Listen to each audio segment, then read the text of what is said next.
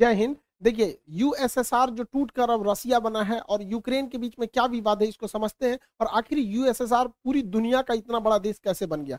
USSR का full form होता है union of Soviet socialist republican USSR, इसी को शॉर्टकट में हम लोग पहले सोवियत संघ कहते थे। इसकी शुरुआत होती है 1917 में रूस की क्रांति में। रूस के राजा जार कहा जाता था, रूस के राजा को। उस समय 1917 में जो जार थे, यानी राजा थे, उनका नाम था निकोलस द्वितीय। इनके समय भयानक क्रांति हो गई रूस की, जिसे हम वालसेविक क्रांति भी कहते थे। और इस क्रांति का जो नायक था, वो लेनिन था।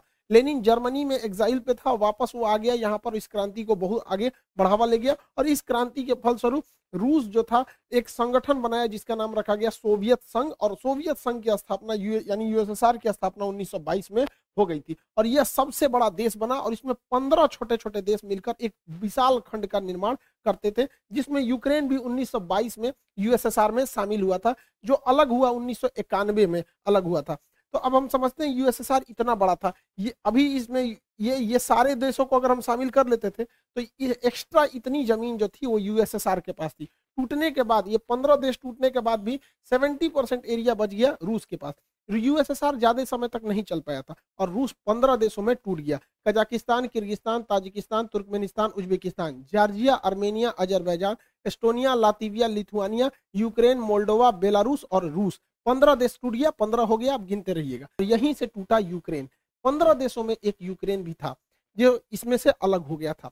उन्नीस सौ इक्यानवे से 2014 तक यूक्रेन में सब कुछ ठीक चल रहा था। जब उन्नीस सौ इक्यानवे में यूक्रेन अलग हुआ था और वहाँ से लेके 2014 तक में, सब ठीक ठाक चल रहा था।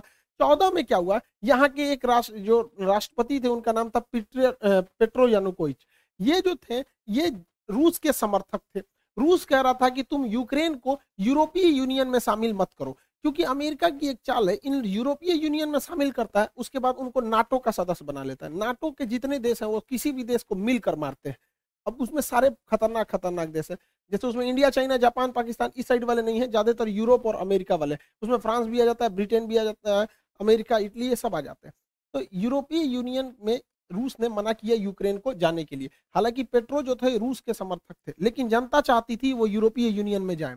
ये लास्ट मोमेंट पर पेट्रो ने अपना डिसीज़न बदला, जिस वजह से यूरोपियन यूरोपीय यूनियन में शामिल कराने वाली जनता जो थी, वो यूक्रेन के राष्ट्रपति का विरोध कर दी, जिस वजह से ये 2014 में भाग के यूक्रेन में चले गए रूस में चले गए। और यहाँ एक सरकार आई, जो इसे यूरोपीय यूनियन में शामिल कराने के लिए हामी भर दी, जिससे रूस नाराज़ होकर यूक्रेन का निचला भाग क्रीमिया अपने हमला करके ले लिया।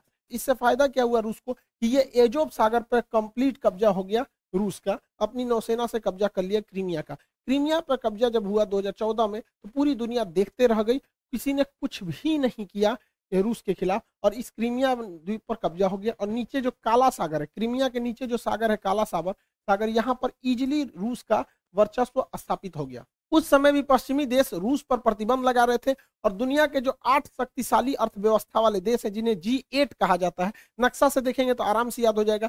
बीच में चार देश याद रखिएगा, ब्रिटेन, फ्रांस, जर्मनी, इटली, ये याद रहेंगे। Britain, France, Germany, Italy, Europe में यही चार फ़ेमस देश है, ब्रिटेन, फ्रांस, जर्मनी, इटली। दो ऐसे हो, चार ऐसे हो गया। दो इधर से रूस, जापान और दो इधर से कनाडा और अमेरिका। कनाडा, अमेरिका, रूस, जापान और बीच में जर्मनी यहाँ पे इटली, ब्रिटेन, फ्रांस, ये आठ देश थे जी एट। इसमें से 2014 में रूस को बाहर निकाल दिया सब। तो जी एट जो था, वो बच गया जी सेवन। तो जी एट अब नहीं रहा। क्रीमिया की वजह से ही, यूक्रेन की वजह से ही ये ये मामला अभी आपको समझ में आ रहा होगा कि ऐसा विवाद हो रहा है। ये चलते आ रहा है 2014 से ही चलते आ रहा है। तो वो हो गया दो जी सेवन हो गया, जिसमें से रूस को बाहर निकाल दिया। उसके बाद 2015 में मिन्स एग्रीमेंट साइन किया गया। इस एग्रीमेंट में यूक्रेन ने कहा कि भैया हम लोग अब लड़ाई झगड़ा नहीं करेंगे। यूक्रेन भी ध्यान रखेगा कि यूरोप तथा अमेरिका का प्रभाव यूरोप यूरोप में बढ़ने न दे। लेकिन सब गड़बड़ कब हो गया? जब यूक्रेन ने 2017 में कहा कि वो नाटो ज्वाइन करना चाहता है। नाटो का फुल फॉर्म होता है नॉर्थ अटलांटिक ट्रीटी ऑर्गेनाइजेशन। इसका स्थापना उन्नीस सौ उनचास में हुआ था। वर्तमान में इसमें तीस देश आ गए हैं। और ये तीसों शक्तिशाली कनाडा है, America, Britain, France, Italy, Germany, ये जितने खतरनाक देश हैं, सब हैं।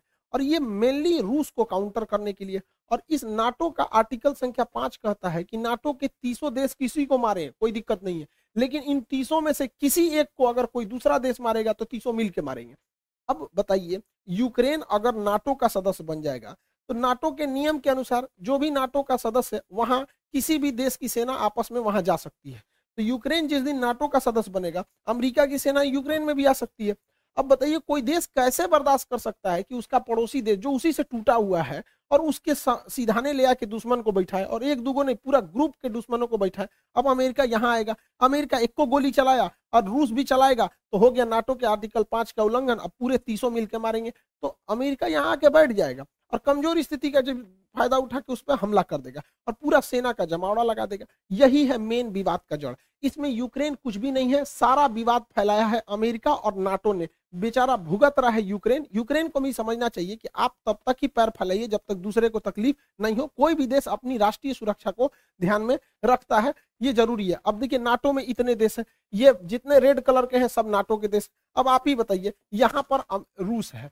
रूस के सिधाने इतने दुश्मन देश है। रूस अगर इनमें से किसी एक को मारेगा ना तो ये सब मिलके मारेंगे। तो रूस को तो पूरी तरह से बर्बादे करने का प्लान है नाटो वालों का। यूक्रेन को सबक सिखाने के लिए रूस ने क्या किया? एक तो, तो 2014 में क्रीमिया को हड़प लिया। क्रीमिया पे हड़पने के कारण ये एजोब सागर पूरी तरह से रूस के कब्जा में आ गया। इसके बाद यहाँ डोनस तथा लुहांस ये दो शहरों को दो जगहों को विद्रोहियों को खड़ा किया और अपने सैनिकों को यहाँ भेज दिया। और वो सैनिक जो थे वो शादी वर्दी में थे और विद्रोह कर दिए और कहें और रूस ने इसको मान्यता दे दिया कि ये अलग देश है। और इन अलग देश है, और यहाँ अपनी पूरी तरह सेना उतार दिया। इसमें पूरी तरह रूस की सेना आ गई। यहाँ रूस की सेना पहले से थी। रूस बहुत ही सावधानी से चल रहा था। ये ऊपर का देश है बेलारूस। यहाँ रूस अपनी पूरी सेना भरे हुए है, ताकि इधर से हमला करना होगा तो कर ही देगा। ये रूस है, इधर से हमला आराम से कर देगा। और यहाँ से तो रूस घुस ही चुका है। क्रीमिया में पहले से कब्जा किया था। ये नौसेना लगा के यहाँ से चल जाएगा। चौतरफा हमला कर देगा यूक्रेन के ऊपर रूस। यूक्रेन को ये समझना चाहिए, आने वाले खतरों को भापना चाहिए। दूसरे के दम पर आप किसी किसी ऐसे आदमी से अब खतरा नहीं मोल सकते हैं। अब ये लोग क्या कर सकते हैं? तो ये अमेरिका कह रहा है कि प्रतिबंध लगाएँगे। नाटो का धमकी दे रहा है इसको। भैया, नाटो का अगर सदस्य बन जाएगा यूक्रेन, तब तो बवाल हो जाएगा वहाँ पर। यहाँ दो एरिया जो है, उस पर रूस ने स्वतंत्र देश घोषित कर दिया, लुहांस और डोनेस इसे डोनबास रीजन भी कहा जाता है। अब इस पे इजिली रूस क्या करेगा? यहाँ से हमला कर देगा। अब आप कहेंगे, यूएनओ ने क्यों कुछ नहीं किया? तो यूएनओ को अमेरिका ने खुद एक ऐसा कठपुतली बनाया है कि अमेरिका यूएनओ का यूज़ करके किसी भी देश पर हमला कर सकता है। आज उसी का फ़ायदा रूस उठा लिया। कैसे उठाया? समझिए ध्यान से। यूएनओ का एक नियम है आर्टिकल नंबर सात। आर्टिकल सेवन कहता है कि कोई देश किसी दूसरे देश पर हमला नहीं कर सकता है। लेकिन अगर कोई देश से कोई छोटा सा राज्य टूटकर अलग होना चाहता है तो उसे स्वतंत्रता है, और अगर वह देश उस पर अत्याचार कर रहा है तो पड़ोसी उस पर हम मदद के लिए जा सकता है। नहीं समझे? अब समझिए कैसे होता है। ये रूस ने इन दो देशों को मान्यता दे दिया कि ये अलग देश है।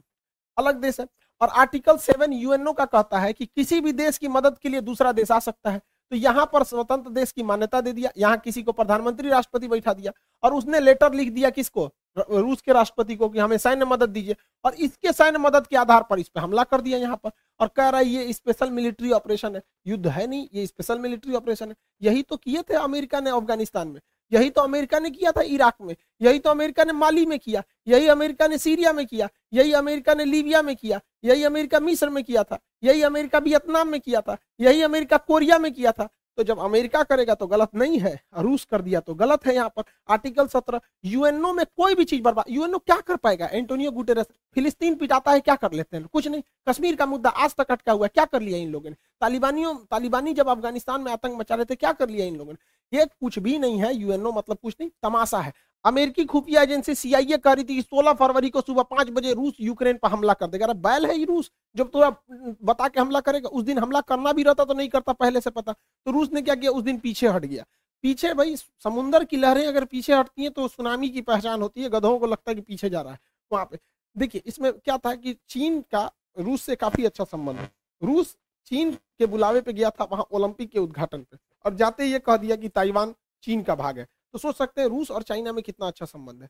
रूस ने, रूस से चाइना ने कहा था कि ओलंपिक हो जाने दो, विंटर ओलंपिक। तो बीजिंग विंटर ओलंपिक 20 फरवरी को खत्म हो गया, इस दिन लास्ट हो गया। और 21 फरवरी को व्लादिमीर पुतिन ने यूक्रेन में दो स्वतंत्र देशों की घोषणा कर दी। अब समझिए, ये स्वतंत्र देश की घोषणा क्यों की गई है? ताकि यूएनओ का आर्टिकल सात का प्रयोग किया जा सके। और तेईस और तेईस तारीख को उन स्वतंत्र देशों ने लेटर लिख दिया पुतिन को कि हमें सेना की मदद किया जाए और तेईस तारीख को पुतिन ने क्या कर दिया? सेना से हमला कर दिया। ये युद्ध है ही नहीं स्पेशल मिलिट्री ऑपरेशन है। किसकी वजह से? यूएनओ के आर्टिकल सेवन की वजह से।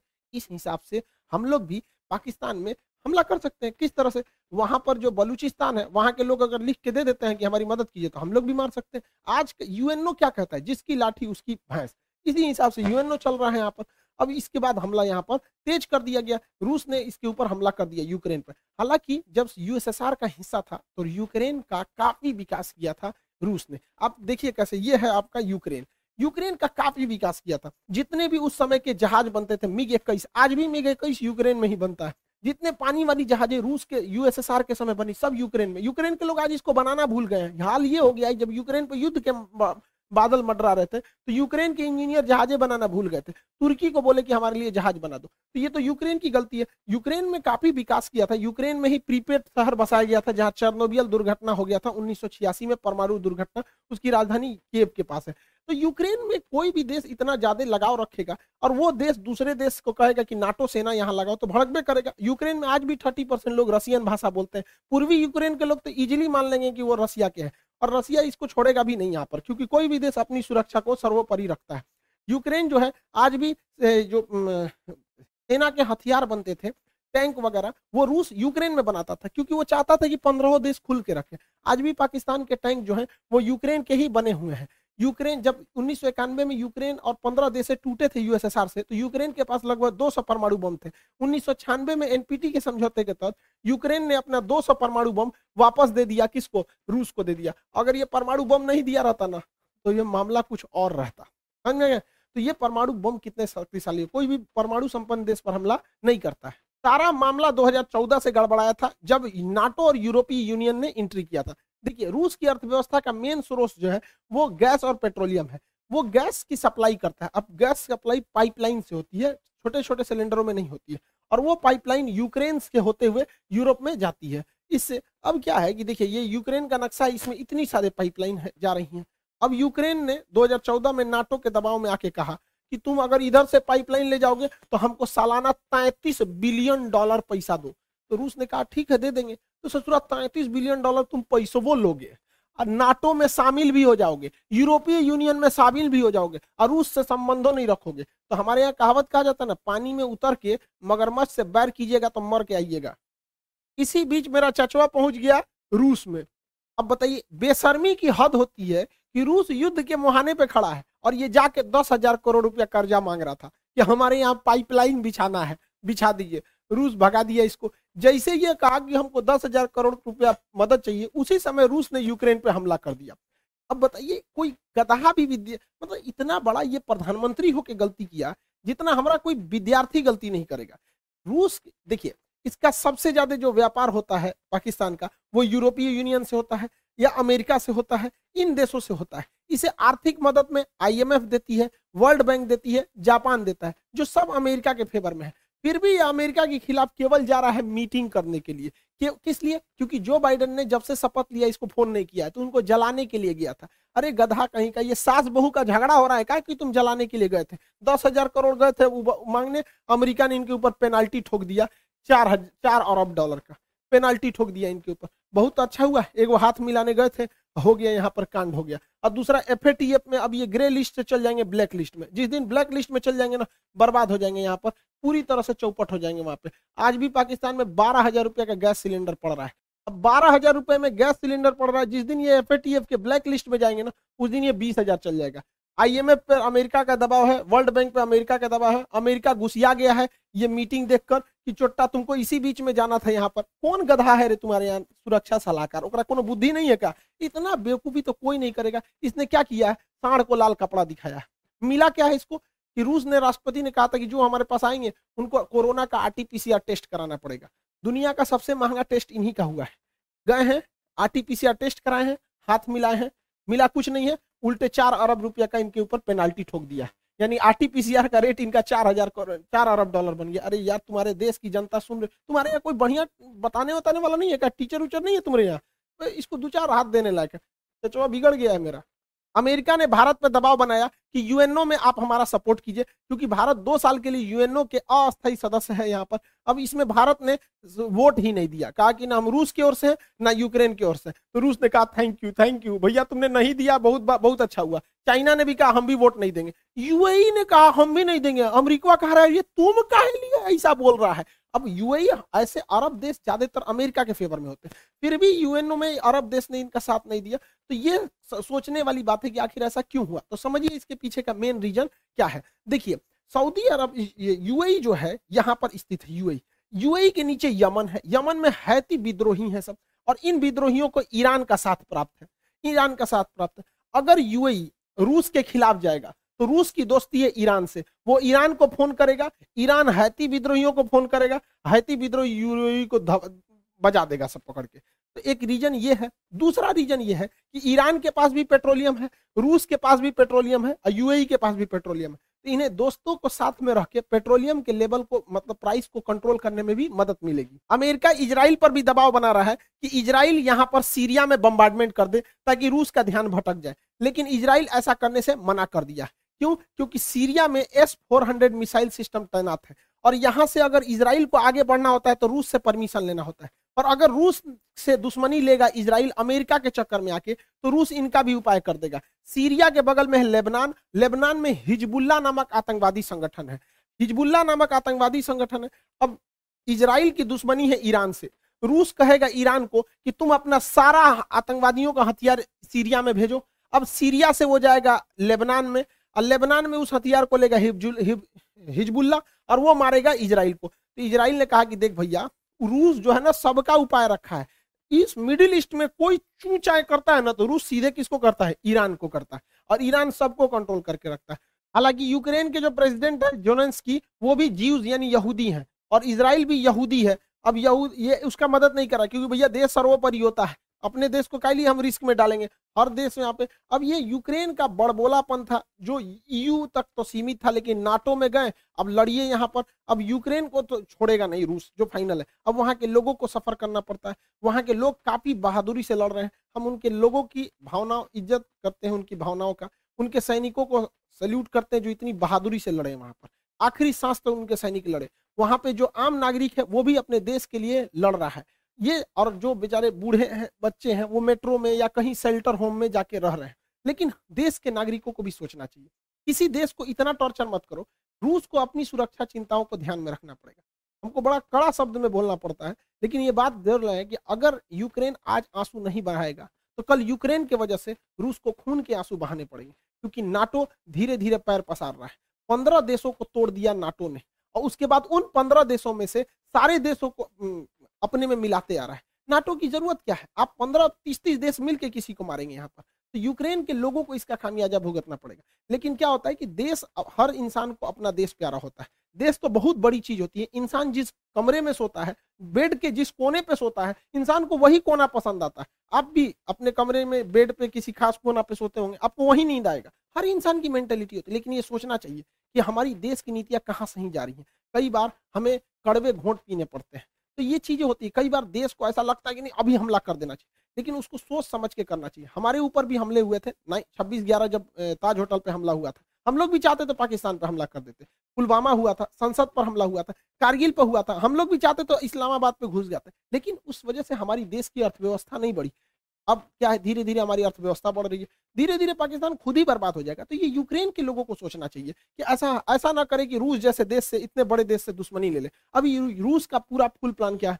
वो वायुसेना से भी हमला कर रहा है, थल सेना से भी कर रहा है नौसेना से भी कर रहा है। वो चारों ओर से घेर चुका है यूक्रेन को और कोई मदद के लिए नहीं आया। ये दुनिया के लिए भी एक लेसन है कि जब तक अपने पैर पर नहीं खड़े रहेंगे, तब तक कोई मदद करने के लिए नहीं आएगा। कोई आएगा कैसे मदद करने के लिए आपके ऊपर? आपकी खुद की परछाई भी ना अंधेरे में आपका साथ छोड़ देती है। तो दूसरे से क्या उम्मीद कर रहे हैं? मुसीबत पड़ने पर हर इंसान साथ छोड़ देती है, जब अंधेरे में परछाई ने छोड़ दिया तो। व्लादिमीर पुतिन का सीधा सा डिमांड है कि रूस ये यूक्रेन और नाटो लिखित दे कि वो कभी भी यूक्रेन को नाटो में शामिल नहीं करेंगे। रूस का दूसरा डिमांड है कि जो एस्टोनिया, लातिविया, लिथुआनिया, जो एकदम इसकी राजधानी के पास नाटो सेना आके बैठी हुई है, इन्हें वापस विड्रॉल करें। अमेरिका ने यूरोप में जो परमाणु बम रखे हैं, इसे वापस ले जाए। ये व्लादिमीर पुतिन का है। हालाँकि पुतिन का आंतरिक विरोध भी हो रहा है देश में, लेकिन इसे दबाने के लिए पुतिन काफ़ी बेहतरीन ढंग से वेल ट्रेंड है। पुतिन का पूरा प्लान क्या है? वो यूक्रेन को इस एरिया से काट देंगे। इस एरिया से काट दिए वो। ऑलरेडी काट चुके हैं, इसमें तो कुछ सोचना ही नहीं। क्रीमिया में वही काट चुके हैं। अब ये है एक देश है, जिसका नाम है मॉल्डोवा। व्लादिमीर पुतिन क्या किए बहुत पहले से प्लानिंग के तहत माल्डोवा के इस क्षेत्र को विद्रोहियों द्वारा आज़ाद करा दिए हैं। इधर विद्रोही क्षेत्र है। ट्रांसनिस्ट्रिया नामक इस देश को बना दिए हैं यहाँ पर। अब उनका फुल प्लान है कि यहाँ से यहाँ ये एरिया को काट देंगे, यूक्रेन का, जिससे यूक्रेन धीरे धीरे एक लैंड लॉक कंट्री हो जाएगा। और ये पूरी तरह से लैंड लॉक हो जाएगा, नीचे से कोई मतलब ही नहीं बनेगा यहाँ पे, ताकि नौ, इसकी नौसेना, इधर अक्सर नाटो की नौसेना इधर आ जाती थी। अब इनको खामियाजा भुगतना पड़ेगा। क्यू में उसकी सेना घुस चुकी है? रूस की सेना चारों ओर से घुस चुकी है। अब ये वेट एंड वॉच करेंगे लोग। जल्दी से जल्दी जोनस की जो है वहाँ पे वो सरेंडर कर दी। और रूस की सेना बहुत शक्तिशाली है। कई देश मदद के लिए आए हैं, लेकिन इससे बहुत कुछ नहीं हो पाएगा। लेकिन रूस के लिए भी है। जितने देर होगा युद्ध में, उतने रूस के लिए समस्याएँ बढ़ेंगी। उसके ऊपर सैंक्शन जो है, वो और ज़्यादा लगते जाएँगे। भारत पे भी इसका असर पड़ेगा। जो गैस है, उसके रेट बढ़ेंगे पेट्रोलियम फिर 110 105 के पास चला जाएगा, क्योंकि वो ऑलरेडी बढ़ने वाले हैं। जो सनफ्लावर जिससे रिफाइन तेल वगैरह बनाए जाते थे, वो 80 परसेंट आता था यूक्रेन से। यूक्रेन युद्ध में फंस चुका है, अब वो नहीं आएँगे। फिर से सरसों का तेल 200 से ढाई सौ रुपए लीटर के राउंड द फिगर जाने वाला है। दवाइयाँ यूक्रेन के लोगों को महँगा पड़ेगा, क्योंकि भारत उन लोगों को दवाइयाँ बेचता था। गेहूँ के लिए एक चीज़ का प्रॉफिट यही है कि यूक्रेन और रूस दोनों गेहूँ के बहुत बड़े उत्पादक है। यूक्रेन के पास गेहूँ का बहुत बड़ा भंडार था। यूक्रेन में एक घास का मैदान है जिसे कहते हैं स्टेपी। उसे bread basket of the world कहते हैं कि दुनिया में वो गेहूँ वहाँ बहुत ज़्यादा मात्रा में उत्पादित होता है। तो गेहूँ का इन लोग के पास प्रोडक्शन गिरेगा, जिस वजह से गेहूँ के रेट बढ़ेंगे। तो भारत उन गेहूँ को विदेश में बेच सकता है और इस तत्कालिक समय के लिए फ़ायदा कमा सकता है। ये भारत के लिए एक मौका है, वो भी हाथ से मत चला जाए, दिक्कत हो जाएगा। हालाँकि रूस इसके लिए पहले से तैयार बैठा है, उसने अपनी अर्थव्यवस्था को बजट में जो पारित किया था, उसको स्टेबल रखने की कोशिश किया, वहाँ पर्याप्त मात्रा में विदेशी भंडार रखे गए हैं, वो सोने का प्रचुर भंडार रख चुका है। अमेरिका ने उसके ऊपर सबसे खतरनाक प्रतिबंध लगाया है, स्विफ्ट बैन लगा दिया है। देखिए, दो तरह के बैंकिंग में कोड होते हैं। अगर आप देश के अंदर ही पैसा भेजना चाहते हैं तो आपको आईएफएससी कोड लगते हैं। आप अगर ध्यान देते होंगे, बैंक में कभी भी पैसा ट्रांसफ़र किए होंगे तो आईएफएससी कोड लगा होगा। अगर आपको आईएफएससी कोड नहीं पता है, बैंक से ट्रांसफ़र पैसा नहीं होगा। लेकिन ये आईएफएससी कोड किसी देश के अंदर ही होता है। हमें बिहार, यूपी, मध्य प्रदेश, तमिलनाडु कहीं भेजना है। लेकिन अगर हमें यहाँ से पैसा अमेरिका भेजना है तो उस समय आईएफएससी कोड काम नहीं करेगा, उस समय स्विफ्ट कोड काम करेगा। जितने लोग ऑनलाइन ट्रेडिंग करते होंगे, विदेश से सामान बेचते होंगे, आता होगा, उन लोग को पैसे के लिए आईएफएससी कोड नहीं, बल्कि स्विफ्ट कोड की ज़रूरत पड़ती होगी। अमेरिका ने यूरोपीय देशों के दबाव में आकर रूस को क्या किया स्विफ्ट कोड से हटा दिया अब रूस का स्विफ्ट कोड ही काम नहीं कर रहा है। रूस में इंटरनल व्यापार तो होगा, लेकिन बाहरी व्यापार पर बैन लग जाएगा। हालाँकि रूस चाहे तो रूबल में इसका व्यापार कर सकता है इजिली रूस की अर्थव्यवस्था पर इसका प्रभाव पड़ेगा, लेकिन इसके लिए भी अमेरिका ही जिम्मेदार है। उसने रूस को इतना ना प्रतिबंधों से झोंक दिया था, इतना झोंक दिया था कि रूस अब एकदम उब गया था। कहा जाता है किसी को इतना ना डराओ कि उसके दिल से डर खत्म हो जाए। भारत के लिए समस्या है कि हमें बैलेंस लेके चलना है। ना हमें अमेरिका की ओर झुकना है, ना हमें रूस की ओर झुकना है। हमें दोनों से ज़रूरत है और दोनों से सावधान रहने की ज़रूरत है। हालाँकि क्वाड ग्रुप में भारत ने अमेरिका का साथ नहीं दिया, एक न्यूट्रल स्टैंड को अपनाया है। यूएनओ में भी भारत ने एब्सटेंड करके वट मत ना डाल के वो भी एक तरह के न्यूट्रल स्टैंड को अपनाया है। जी बीस में भी भारत बहुत कुछ नहीं कहने वाला है रूस के खिलाफ। हमें बैलेंस लेके चलना है। अमेरिका के कहने पे हम लोग को नहीं आना है। क्योंकि अगर हम अमेरिका के कहने पे चले आएँगे तो रूस हम चाइना के फेवर में चला जाएगा। क्योंकि वो भी देखेगा कि भैया आप अमेरिका के गुण गा रहे हो तो वो किसके गुण गाने लगेगा? चाइना का। और ये चाइना ही चा, चाइना यही चाह ही रहा है। क्योंकि उधर यूक्रेन को कब्जा कर लेगा। यूक्रेन ले गया रूस अब ताइवान लेके चला जाएगा चाइना। इसके बाद स्प्रेटले द्वीप लेगा। इसके बाद पारासेल आइलैंड लेगा। ये चाइना के लिए प्लस पॉइंट होगा। अतः चाइना को रोकने के लिए हमें रूस के साथ रखना ज़रूरी है। साथ साथ अमेरिका का भी साथ देके चलना ज़रूरी है। तो हमें काफ़ी मतलब बीज बचाव लेकर चलना चाहिए। सबका कारण है नाटो। नाटो और अमेरिका के चक्कर में पूरी दुनिया आज सफ़र कर रही है। हमारे देश का सेंसेक्स नीचे गिर गया। दस लाख करोड़ रुपए जो हमारे सेंसेक्स है, पाँच परसेंट सेंसेक्स नीचे चला गया हमारा शेयर मार्केट। यानी लगभग दो हज़ार अंकों की गिरावट देखी गई है, जिसे वैल्यू में कहेंगे तो दस लाख करोड़ का। ये नाटो इन लोग के चक्कर में। ये आपस में, जब तक दुनिया में ये दोनों देश हैं, अमेरिका और रूस हमेशा गोलियाँ चलती रहेंगी। अरे वही छोटका है, ससुरा चाइना। ये पूरी दुनिया में गोलियाँ चलवाते रहेंगे। हम लोग को न्यूट्रल बैलेंस लेके चलना है, लेकिन हमें ये नहीं भूलना चाहिए कि अमेरिका से दोस्ती, दुश्मनी तो खतरनाक होती है, दोस्ती और खतरनाक होती है। ये किसी के नहीं होते हैं, सर। और अमेरिका के पिछले कर्मों को हमें नहीं भूलना चाहिए। याद कीजिए 1971 में जब जंग चल रही थी तो रूस हमें बचाने आया था चालीसवां बेड़ा भेजा था और यही अमेरिका है जो परमाणु बम से मारने की धमकी दिया था, अपना सातवां बेड़ा भेजा था। उन्नीस सौ पैंसठ में जब हमारे यहाँ अकाल पड़ा था तो अमेरिका हमें सुअरों को खाने वाला गेहूँ दिया था। किस मुँह से अमेरिका आज हमसे मदद मांग रहे हैं यहाँ पे भैया? जब 370 लगा था तो इसमें सात रूस ने हमारा दिया था। यूएनओ में कश्मीर में जब जब मुद्दा आया था तो यूएनओ कहता था कि वहाँ के लोगों से पूछिए क्या होगा तो रूस वहीं पे रोक लगाता था। हम कैसे भूल सकते हैं रूस को? रूस ही हमें सबसे ज़्यादा हथियार दिया। आज भी भारत में अस्सी हथियार रूस से ही आ जाते हैं। हम इसको नहीं भुला सकते हैं। उन्नीस में जब भारत ने अपना परमाणु बम परीक्षण किया था, पूरी दुनिया खिलाफ हो गई थी, रूस साथ खड़ा था। आपको याद है कि नहीं इन दोनों की जोड़ियाँ? इन लोगों ने परमाणु परीक्षण किया था। उसके बाद कोई हमें आँख उठाकर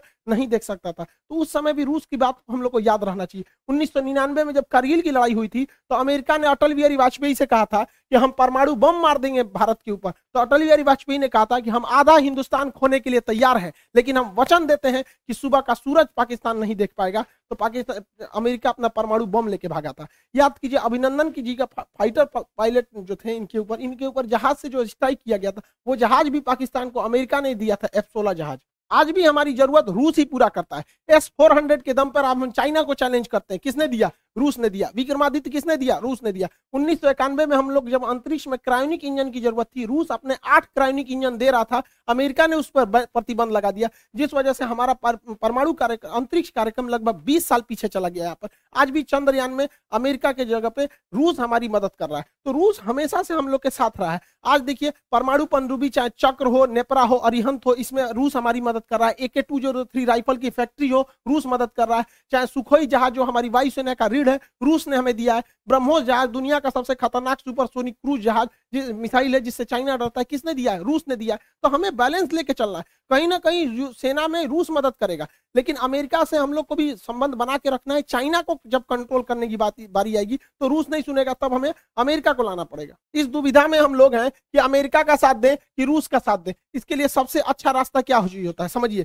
मान के चलिए, हमारे दो बहुत करीबी आदमी है। उन दोनों का ब्याह पड़ गया। तू कह रहा है कि हमारे ब्याह में आना, तू कह रहा हमारे ब्याह में जाएगा। तो भैया, हम एक में जाएँगे तो दूसरा से संबंध खराब हो जाएगा। एक काम करते हैं कोई दिन हम अपने ब्याह कर लेते हैं। बाले बातें खत्म हो जाएगा। भैया, हम अपने ब्याह में बिज़ी थे। इसी वजह से सबसे अच्छा तरीका है, ना हम रूस के फेवर में जाएँगे और ना ही हम अमेरिका के फेवर में जाएँगे। सबसे अच्छा तरीका है, मोदी जी को अपनी सेना को बोलिए कि गलवान घाटी में दो किलोमीटर आगे घुस जाए।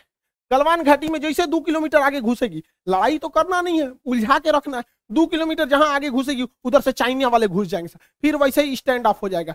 दो तीन महीना चलेगा, अमेरिका कहेगा ये बोलना रे रूस को। हम कुछ जी करें, हम तो खुदे लड़ रहे हैं चाइना से यहाँ पे। तो हमला दोनों शांत के शांत रहेगा। और इससे एक और फ़ायदा होगा, चाइना इधर उलझा रहेगा तो ताइवान पे हमला नहीं करेगा, नहीं तो इससे यही भी बहाने निपटा देगा ताइवान को। आपको क्या लगता है, भारत को इधर उलझा देना चाहिए कि नहीं उलझा देना चाहिए? वरना आप मना करेंगे तो कोई ना कोई देश इस तरह से आपको कहेगा कि भैया हमारा साथ दो, उससे अच्छा हम खुद उलझे हुए हैं, बातें खत्म।